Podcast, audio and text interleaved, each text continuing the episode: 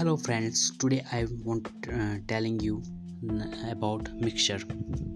Mixture are made of two or more pure substances. They can possess variable component and can be separated into their component by some physical method. Mixture can be homogeneous and heterogeneous.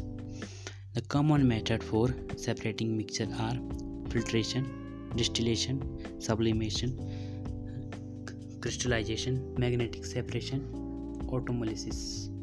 First of all, I told about filtration. Filtration is a process of separating solids that are suspended in liquid by pouring the mixture into a filter funnel. As the liquid passes through a filter, the uh, solid particles are held on filter.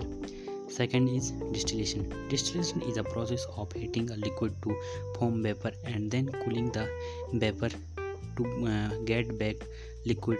This is method by which the mixture containing uh, volatile substances can be separated into its component. Third is sublimation. This is the process of converting the solid directly into vapor on heating. Substances showing this property is called sublimate. Example: iodine, neptune, camphor. This method is used to separate a sublimate from non-sublimate substances. Fourth is crystallization. It is the process of separating solid having different solubility in particular solvent. Fifth one is magnetic separation.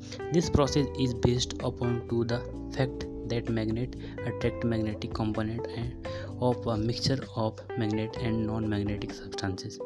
The non-magnetic substances remain unaffected, thus it will be used to separate magnetic components from non-magnetic components. Sixth one is atmosis.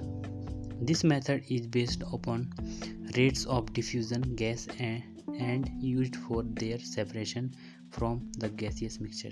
Thank you and have a nice day. Thank you.